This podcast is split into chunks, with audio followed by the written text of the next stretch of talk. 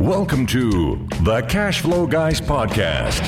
Join Tyler and his team as they unlock the secrets to achieving financial independence through wealth building strategies inspired by Robert Kiyosaki and other thought provoking leaders. Learn to build leveraged streams of cash flow that land in your pocket and improve your quality of life.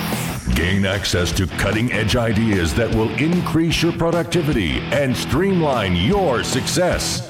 Find out how to supercharge your retirement plan so you won't have to retire with a pay cut. You can escape the rat race. Are you ready? It's time to Learn to Earn with Tyler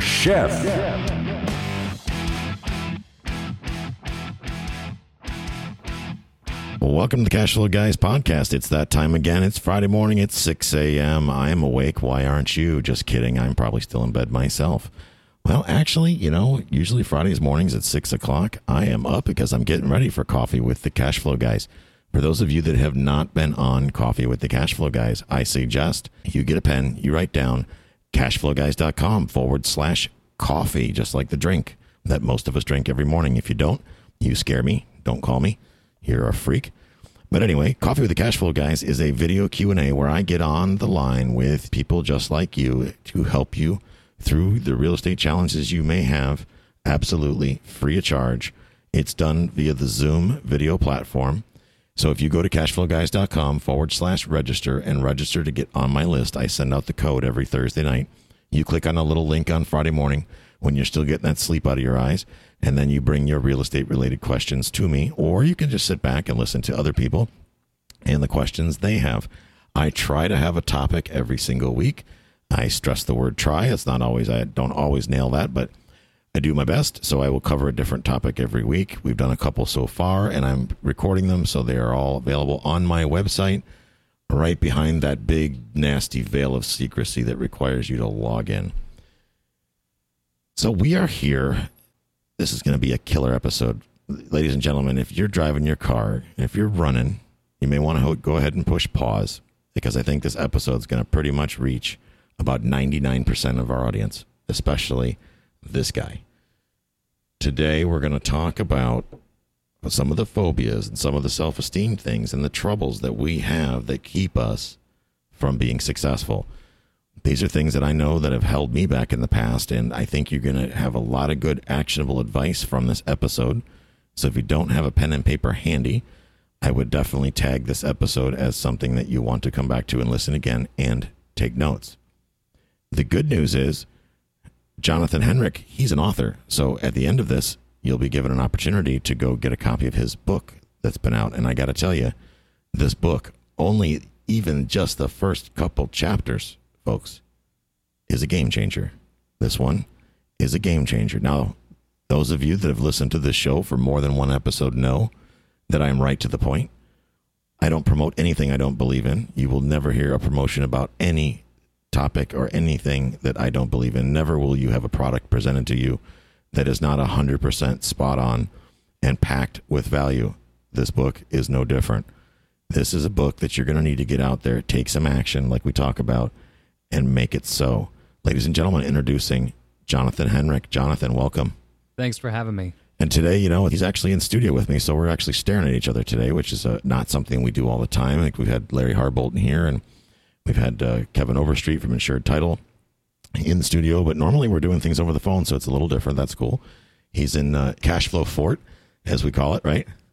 Yeah, this place is awesome. So uh, we're going to talk today about social phobia, something that you know these things cause self-esteem issues. And can you kind of just give us a brief introduction about how you came to write this book? What was the quick and dirty of why? What what's what's your why behind this book? Where did this come from? Yeah, the the quick and dirty version of it is basically I'd struggled with depression and anxiety my my whole life ever since I could remember as a kid, and it affected the quality of my life um, up until maybe I was about 26 is when everything started to change for me. So I knew that something was wrong. And the idea behind it was I always wanted to help people. I believe that I had been given these obstacles to overcome them so that I could share a story one day. And I had been blessed with the most wonderful teachers and mentors and I got help that I knew other people didn't always get. So I wanted to provide that help to people to see if I could give them a shortcut to eliminate all of this pain and these frustrations and things and maybe live a, a better life. That's pretty awesome. Now, I'm going to tell people how we met, and it's kind of it, it ties in perfectly to this episode. It, it, a couple years back, well, wasn't that long ago. It was probably 2014. I had just come back from sea, and it had been a while since I've been out of the real estate game for a while, and sometimes it, the real estate industry is a little fickle, and it, you know, I didn't, I didn't make a huge spectacle of myself, so to speak, the first time I was in real estate investing. So I wasn't very well known in my own market. Something I've talked about on previous episodes, but I bumped into Jonathan over at Peter Fortunato's event. I don't you remember that. It was the note course in Tampa. And here's this guy all well dressed, right? He's hanging out with legends like Pete Fortunato, Larry Harbolt. I'm like, oh God, you know, I'm not worthy to even talk to this guy. And he's up coming up talking to me because he's some big deal, right?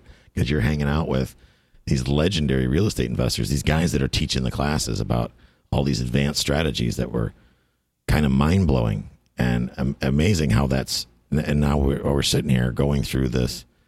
that We've gotten to know each other since then, but it's just interesting how it's so different now. The dynamic is so different that you were actually going through these struggles even at that time, and you were coming out of it. Then you were positioned with the right people. And how did you get the, I guess, the guts to even align yourself with these people. I just thought maybe you were their nephew or something at first. That's funny. People would always ask me if I was uh, Wayne's son at Yeah. the meetings, but uh, I had experienced some tragedy and some uh, major obstacles in my life, and I had recognized that I wanted to make a change.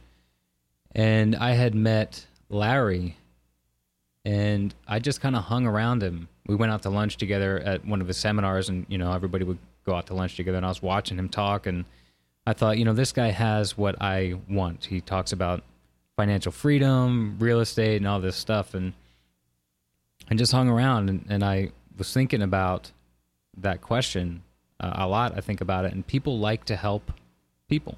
yeah, I do. So really, I didn't have any courage or anything. I just asked for help. And once I saw that Larry was a person that I wanted to get information from and that I would like to associate myself with, I just asked for his help and I kept following him around. And he presented a, a his boot camp and then his uh, mentoring program. So I got involved with his coaching program. And throughout our relationship, that was when I, um, you know, my mom had passed away and I had a, a brain tumor and all that stuff. And Larry was there for me. So we really became friends. And then I kind of just took everything that he said as gospel, you know, and I moved from Philadelphia to Florida and started my whole life over. That's pretty awesome. I agree with you 100%. The, the information we get from training with people like Larry Harbolt, Wayne Arnold, uh, Peter Fortunato. Geez, I could go on and on, Yeah. but we, I, we're pretty lucky here in Tampa Bay. We've got the number one, the, some of the most ethical, number one, most importantly, but but uh, secondly, the most uh, legendary real estate investors, I'll say, that are really teaching the information that people need to hear.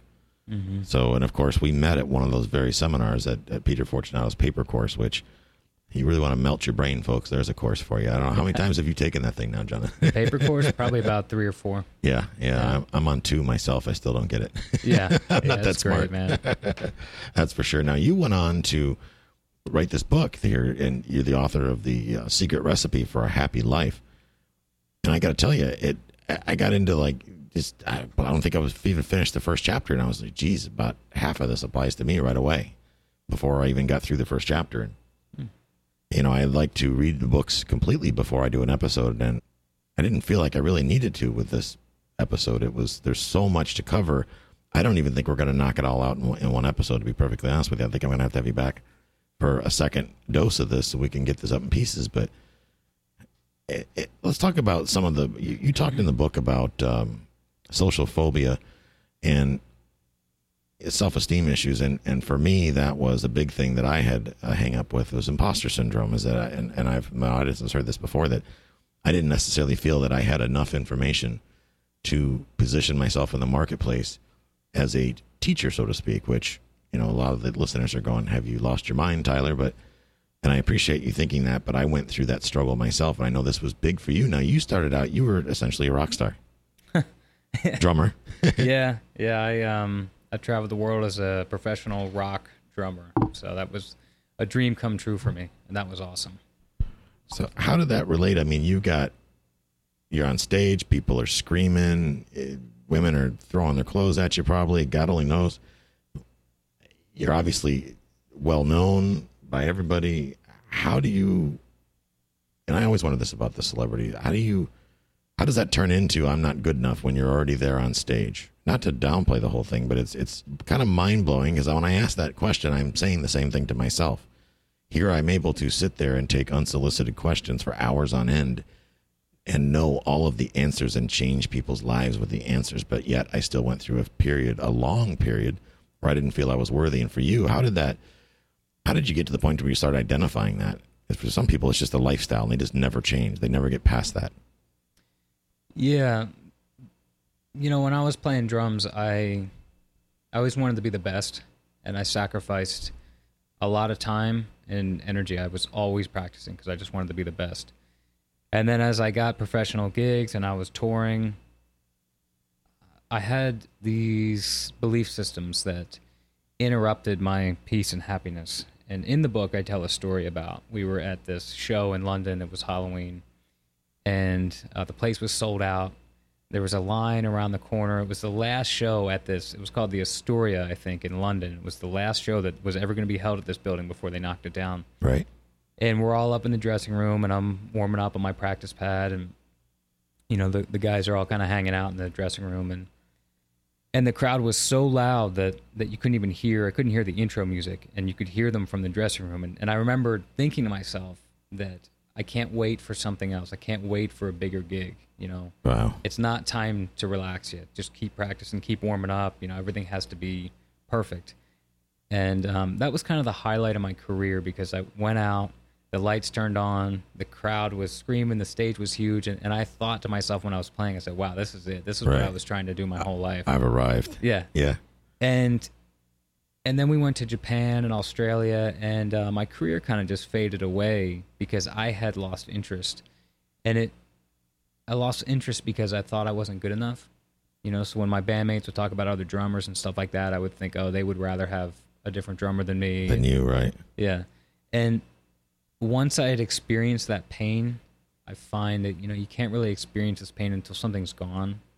Um, that was when I started to ask myself, what the hell was I doing? You know, why didn't I enjoy that journey? My mentor would always tell me, say, just enjoy the journey. Just, you know, it's not about the shows, it's just about the journey. And I didn't get that until it was over. Right. So, Huh. So you you're up there on stage. You you identified that you have the issue. You also talked about early on in the book about triggers. There were certain things that you identified that would trigger a certain behavior, or at least a certain interpretation of something that went on. And I liken this to I'm the people that I work with, where I provide mentorship and whatnot. Our mentoring club, they they feel a need. They want to negotiate uh, an opportunity on real estate through a text message. Well, I sent the seller a text message with my offer. What do you lose your mind? You don't text message offers. You're supposed to build relationships, you know, build rapport, explain the offer. You can't do that in a text message. So, what type of triggers uh, did you identify that were, and wh- and how did you, where did they come from? What's kind of the, the background there behind these triggers? And I think that's number one. That's pretty mature to be able to identify that's even that a trigger is something that's causing it because most people don't get that and it's impressive that you did so can we talk a little bit about the triggers and, and how that affected you Yeah, yeah, definitely. Um, triggers I found kind of came into play once I met a couple people that taught me about mental health. So, um, the music game was kind of just this blind path for me. I knew I was trying to reach significance and I would play and try to be popular and prove myself that I was worthy of something. And then once um, all of that kind of went away, then I would hang on to that those moments almost i would tell my friends like hey remember that time i played that show? And they're like yeah dude that was 10 years ago. Yeah. You know like what's next? Need a new story man. Yeah. So that you know i started to get into real estate during my music career and i found the same obstacles. And what was interesting was when i was a musician i, I became so confident or maybe overconfident confident in myself that i could just play. I would knew i would nail any audition um, because i had put in so much time and effort But when it came to relationships with people, that was my biggest struggle. And that was one of the reasons I played drums. And I, I always wanted to sing, but I didn't like being up front. I didn't like people hearing my Okay, voice. that makes sense. yeah, so I was hiding behind, you know, yeah, the drum set. You're on your own as a drummer. You, Mhm. you just yeah, you're keeping the beat, so to speak. Yeah. So when it came to my relationships with people, that was when basically somebody turned the pain up big time. So as you would know, just like you said, you want to get terms on a great deal. You've got a negotiation with a seller. Um, a situation like that for me just cranked up the pain. So I would often resort to email, text message, or just avoid the entire situation. And I talk about uh, in my book the sour grape story. Right. You know, I would say ah, it probably wasn't a good deal anyway. Right. I remember that. Yeah. Yeah. Like, oh, geez, I've that, was- that's me. I've done that. Yeah.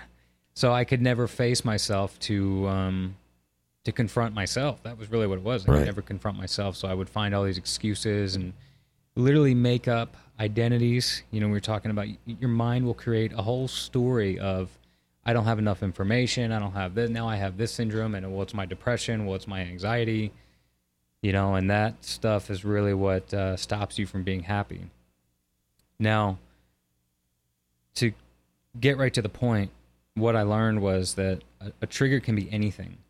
And so a trigger for anxiety, let's say you're, you know, it's you're a caveman and you hear rustling around in the in the bushes and you think, "Oh my god, that's probably a saber-toothed tiger Right. about to come maul me." Right. So your amygdala kicks in, which basically is your uh, fight or flight mode, Right. and you your body thinks it has to protect itself.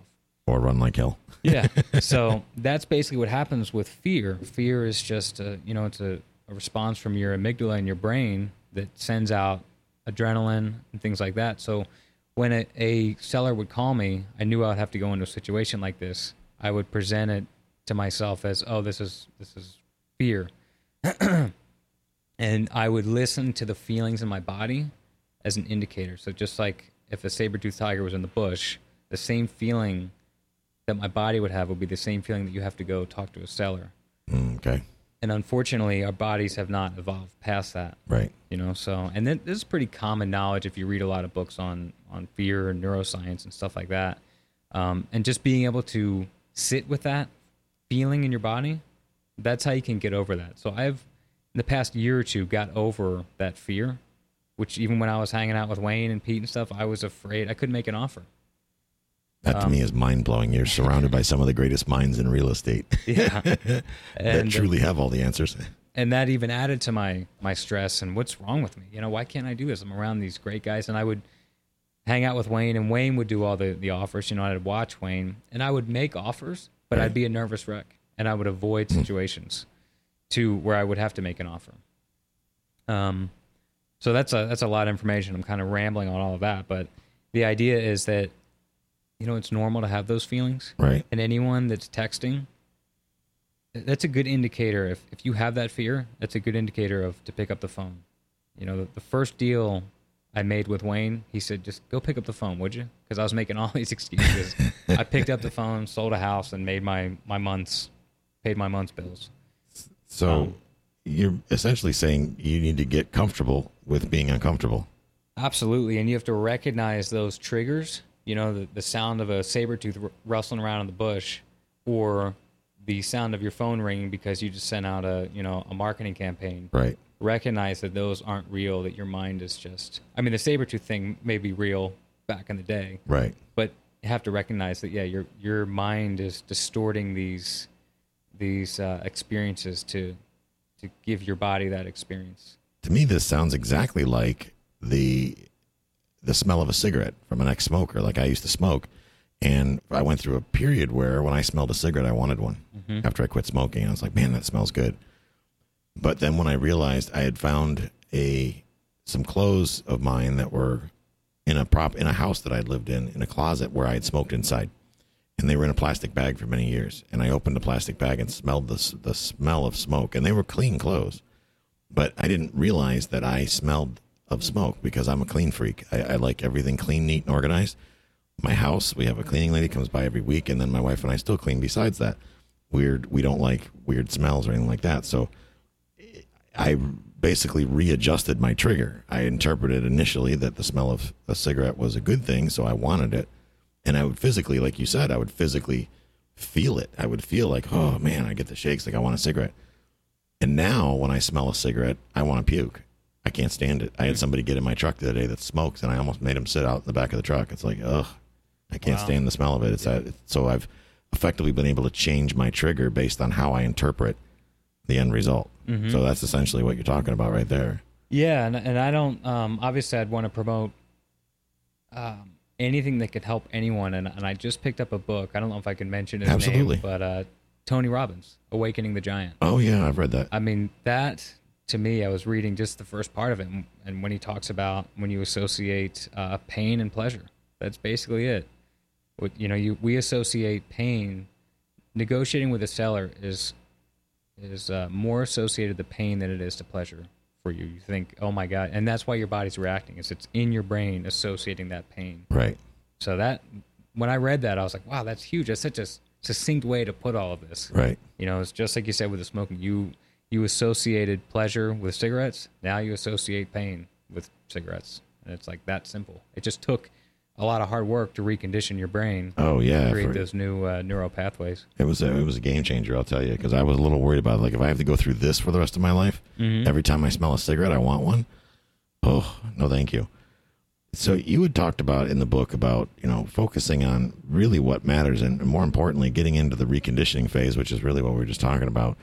The reconditioning being based on reality, not necessarily what you think other people might be thinking. Can we touch on that just a little bit about you know the the comparing or the rating syndrome? Mm-hmm.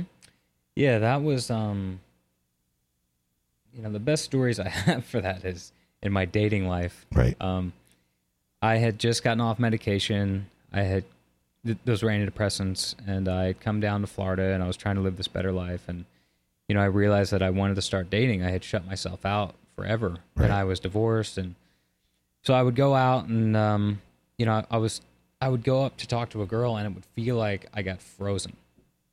And then I realized it was happening when I would talk to people. And then let alone talk to a seller ever. And it, it developed this really bad pattern of just locking myself in the house, which um, I think it's called agoraphobia. I didn't have really bad agoraphobia, but Right. I developed this pattern of where I literally could not get within, uh, you know, a foot of people without cringing.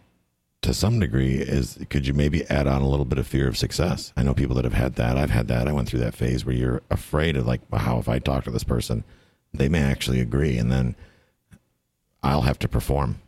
Yeah, that is exactly it. my first invest when I raised my first bit of capital i was in an absolute panic attack. It was like these people that gave invested their money with me i actually have to do this right i can't this is not my money i've got to be extra smart and responsible and i got to grow up now yeah, yeah. and uh, it was uh, definitely a challenge. Now we talk about, you know, why we make the choices that we do, and it comes back to the interpretation. And, and in real estate, as you know, John, is that Jonathan is that the um, a lot of times people spend, and this is what I find, they spend a lot of time figuring on trying to decide what people will do without asking them.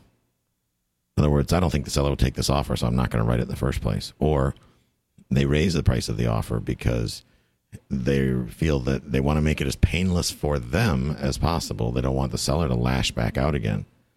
Now you've lived, you know, been hanging around with some pretty legendary dudes that, that write some pretty creative offers that some of them I don't even understand what the heck they're talking about, but Yeah, I hear you. but they still get done. They still acquire a lot of assets, so they're stepping outside of the box. They're obviously I I can't believe that they're they they still must have some discomfort at some point, and and, and I don't want to go too much into what they're thinking because they're not here. We don't want to assume, but you you just have to get to that point to where you're going to write the offer anyway. Is that correct? That you're conditioned based on what I learned in the book to feel that if you do this task, write this offer, the seller may have this response. In the end, you kind of box that. I know you've experienced that, but your your way of getting getting through that is first identifying it. So you're kind of looking inward a lot. Yeah, definitely. And then you're taking that inward and using that to kind of reprogram your triggers, so to speak. So now when you have that fear, and I remember reading that, I think that was in chapter three. Uh, you when you experience that, I'm going to throw up in my shoes feeling when it comes time to write an offer, basically goes to show you that it's time to write the offer. Yeah, definitely. And what um puts so much pressure on you is, you know, if you were to practice um, present moment awareness, you know, of like what's really going on, and you're just talking to a person, Right. They're no better than you or any less than you. You guys are just two human beings talking to each other. But we put all of these stories on the result of that experience. So an example is, you know, I would meet with with uh, a seller, one of my first deals, and we we didn't talk about the deal forever. I think he was the same way. That's why we actually made a deal because we were exactly the same. And his wife was the one that said, "Are you guys going to talk about business?" Because we were talking about music for like two hours. You know. But um, the result of that deal was I had spent thousands of dollars in marketing. I had just got out of my recovering from my brain tumor. You know, what did my friends think of me? I'm not a musician anymore. What did my wife think of me? You know, I'm Right. such a loser. It's like I could go on and on. Right. And that was the pressure I put on my success of that deal.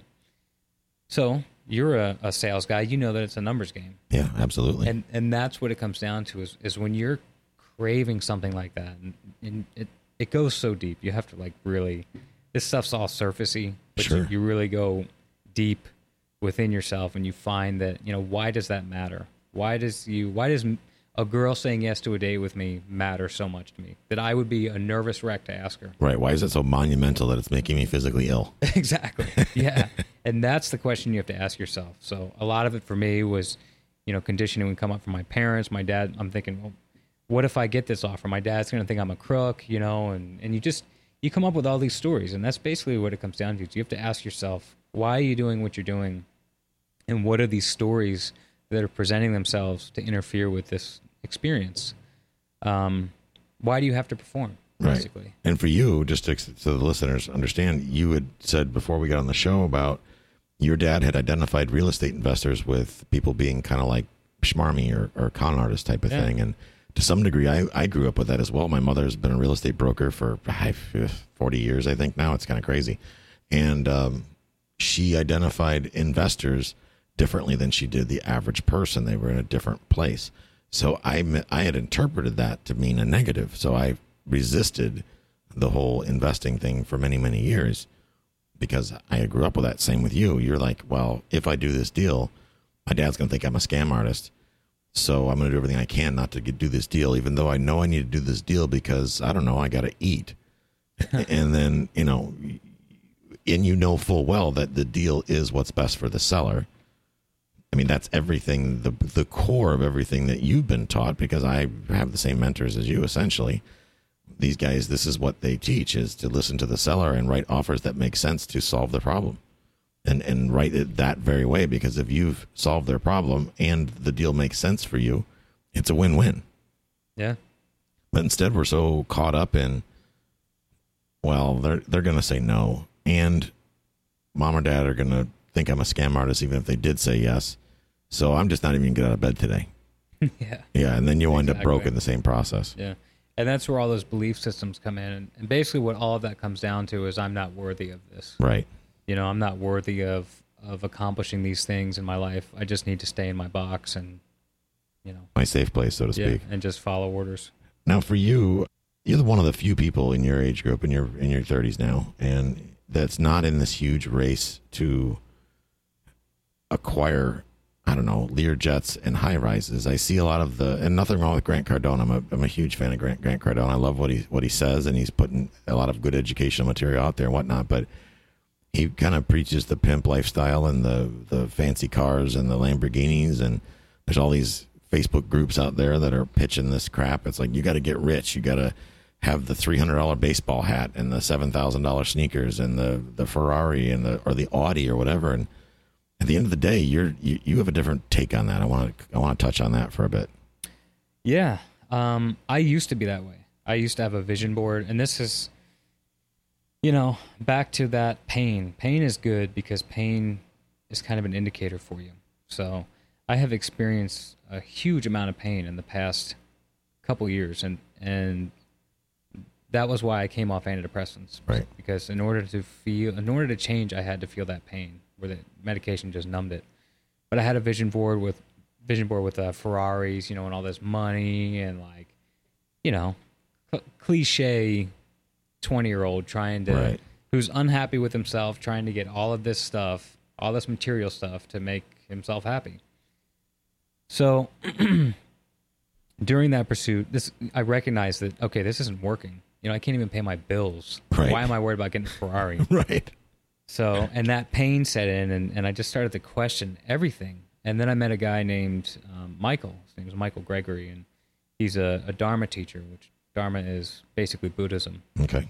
And he was a investment banker who went to be a monk, and then I mean, he is just the most wonderful teacher I've ever known, and the teachings that he would have. And he he went from having more money than anybody and driving Lamborghinis and to to this new lifestyle. Right. You know, so it was really coming from him. I was like, wow, this guy isn't just talking. This guy has experienced it.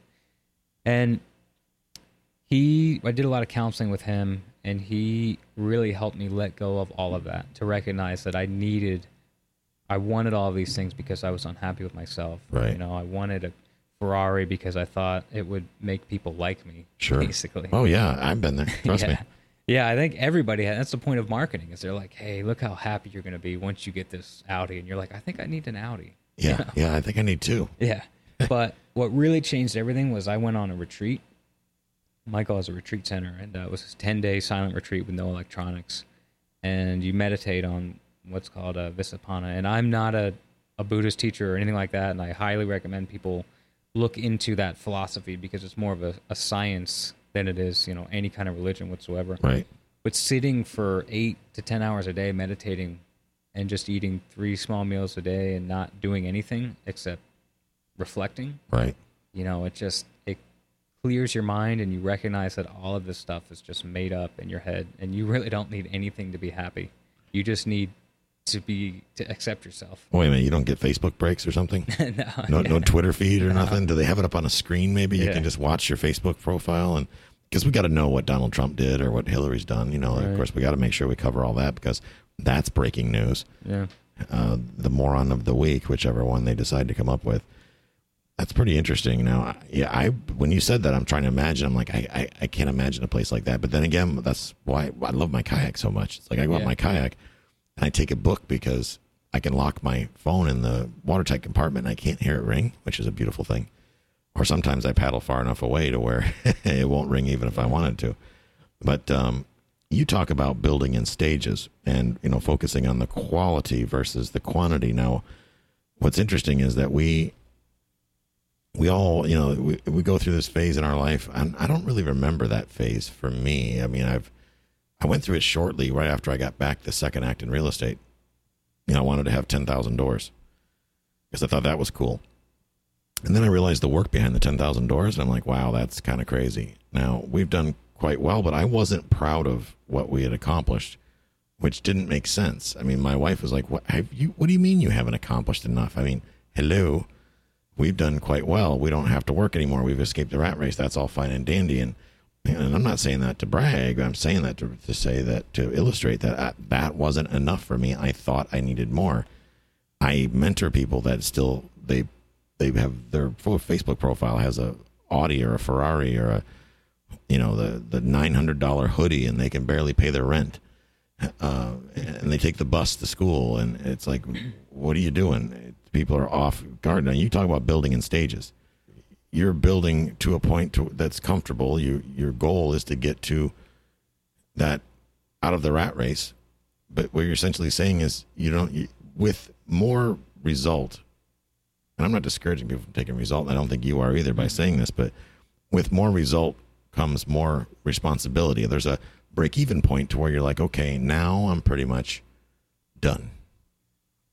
And if you don't identify that, this is my, and correct me if I'm wrong, that you're going to have that feeling of, of uh, not, of inadequacy forever that's unfounded, essentially. Well, in this case, it would be founded because you've created this false reality on the backside. Yeah, no, that is so well said. Definitely. I mean, it, it will never end if you don't if you don't address the real issue, Right. You know, and an example of that is when I had first met Larry. This was before my brain tumor. I found my goal sheet actually not too long ago, and it was like, you know, in my first year, I'm going to have uh, a 300 unit apartment building, three single family houses. I'm going to do 10 wholesale deals. You know, it's this big long list, and I was like, then, then the brain tumor happened, and it's it's about setting realistic goals and then planning for unexpected obstacles Right. you know so for me to put everything into this one goal sheet of real estate that this is going to make me happy if i get if i'm a billionaire from real estate that's going to make me happy you know just like if i'm a rock star and uh, traveling the world that's going to make me happy if i'm dating a supermodel that's going to make me happy and none of that stuff makes you happy and that's Right. where everyone is just running not everyone but people who who are looking for this huge payoff I find are just generally running from themselves. And that's been my experience.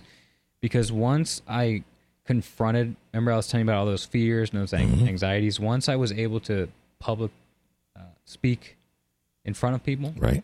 you know, and ask a girl out on a date and basically manage my emotions, all of that stuff disappeared. I no longer wanted any of it. And that's what's important is when you focus on the the important things like values like friendship and family and helping others and things like that, all of that stuff becomes unimportant to you, you know? So for you, and that's a great, and I want to tie back to a lot of what I know that you've been taught because I know the people that have taught you as far as the how this ties back to real estate is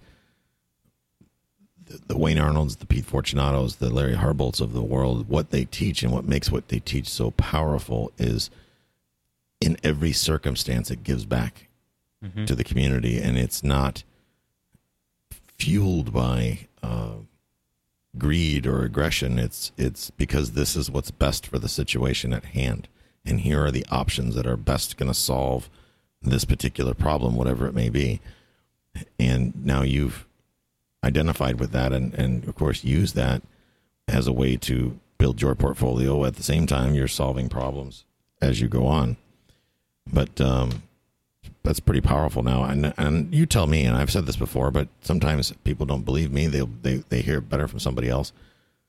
You go to RIA meetings, and you have over the years, and you've you're a good student of people, and you watch people. Is it's been my observation, and I've been to RIA meetings all over the country, that the majority, and I would say ninety eight percent of people at the RIA meetings, they probably have less money and far less assets than you do, listeners and that's the reality of things and and we tend to think that just because they're at a RIA meeting that there's some sort of gazillionaire and, and could, would you agree with that logic Yeah, absolutely. You know, I had um, experienced that. We had mentioned earlier that I was hanging out with Pete and uh, Wayne, and we actually did a, a class together. right And everybody thought, I remember people would say to me, you know, you, wow, you must have so much money. And what was ironic was when I was on tour, the kids would come up to me. We'd be hanging out by the bus, and, and one kid came up to me and said, wow, you must have so much money right and that became like a theme people would would see me as this you know you're associating with these people you must have all this Sure. money and when i learned from michael was that you know none of that matters you don't you are perfect exactly the way you are and once you recognize that then everything will fall into place right so once you recognize that it's okay to be a student, it's okay to to learn new things. It's okay to not have money. It's okay to, you know, ask questions and make mistakes and and just be a student of life. exactly Then then you have the proper foundation.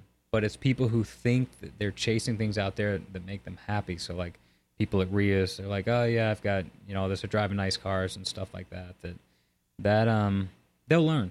Oh, That's what it is. absolutely. It's like a house of cards and it'll blow down. And nothing wrong with that's their their process in life to learn. But for anyone who goes to a RIA and thinks that, oh, I need to be like these people, anyone who's listening, make sure that pay attention to that thought process because it's not real. You know, there's no one that's better or any less than you. There's just these lessons that people teach, and uh, the lessons present themselves in, in different kinds of ways. And that's what I've learned. And then the people show up like Pete Right. and Wayne and Larry. And if that resonates with you, that's usually what makes sense to do. It's what I have found. and those things in essence are a trigger Yeah. They become a big trigger and can throw you off your game. And and I even went through a period of that. It's like going to the RIA meetings. My first act in real estate, I never went to RIA meetings. I didn't mm-hmm. know of any. There was no internet back then. I know some of you are probably like, I can't imagine a time with no internet. And yes, I am actually that old. But there was a time when, that there was no internet, and I didn't realize that RIA meetings were a thing, so to speak. And now I go to them, and I, I'm I'm a big student of, of people. I love to watch people and see how they react. And you can tell some people show up and they're all cocky and and you know all about town, and the other people are scared to death, and they're sitting in the corner. And you ask them, you know, the topic of conversation. It's funny. They say, "How many deals have you done?" What does that matter? yeah. You know, when I got into that. apartments, people are like told me you didn't you don't have enough experience to be in apartments. So how much experience do I need? Mm. And they would say, well, you should at least be doing it for a couple of years. Okay, so how do I do the first one if I've never done any and I don't have any? So how do I get to the first one? Is there a certification course it takes to be you now you can be an apartment building owner? So I finally got tired of hearing all that, and after every broker in town would, you know, laugh at my offers and throw them back in my face because I didn't have the experience, I didn't have the schedule of real estate owned. I decided that's when I learned how to leverage other people's experience into my deals, and uh, that worked out quite well for me. But doesn't take away from the fact that it was still very annoying to have what I thought were very good deals turned away by brokers. I never got to the owner because the owner maybe would have looked at it a little differently, but they prejudged the situation based on the fact that at the time I didn't have any experience. Yeah. Now, fast forward, now they see me and they're like, I got brokers calling me, begging me to look at their deals, even in a seller's market. Oh, Tyler would really like to have your team come in and this deal would be perfect for your team. It's like, really? You don't even know my team. You don't know anything about my, I've never done business with you. You just listen to my show, let's say. And they're probably listening to right now going, what a jerk. But, you know, life's a bitch. But uh, I could say that because it's my show but they just assume they make all these assumptions they don't ever go and ask so they also suffer from these exact same things instead of pick up the phone saying tyler what type of investment works best for your investors and your criteria people just assume which is probably the source of 50% of my email jonathan i know you've got your book out now but you've also got a workbook before we wrap up i just want to you've, you've got the workbook as well both of these are available on Amazon, but more importantly, I want people to go to your website. So, what I did for you today is uh, we created a, a pretty link that goes directly to your website. Ladies and gentlemen, if you go to cashflowguys.com forward slash happy life, happy life, H A P P Y L I F E. If you can't spell it, you can't experience it. So, guys, Jonathan, this is, this is awesome. I think we're going to have to have you back on again because I know with your book, because I, this has happened to me already. It's the type of book, ladies and gentlemen, you're going to read this. You're going to do a lot of inward thought. I know you, I can imagine with the epiphanies, Jonathan, you must have come up with writing the book. Yeah, you know, I, I took a couple of seminars after I wrote the book on different ways to write a book, and a lot of people sometimes write as a healing process. Right. That's kind of what this book was. Was it was a healing process and, and a way to help people and to uh, acknowledge the people that have helped me. But I, I have been taught by people and, and my friends and families, and I mean that's what this book is. It's a collection of lessons that I have been fortunate enough to experience and be able to put in a book to share with other people. Awesome. All right. Well, thank you for coming out this week. And like I said, we'll have you back on the show here again uh, coming soon once I know that some of my listeners have, have picked up the book and, and read it and have questions. And of course, ladies and gentlemen, cashflowguys.com forward slash happy life. I will put that in the show notes for you to be able to reach out to him directly through via his website.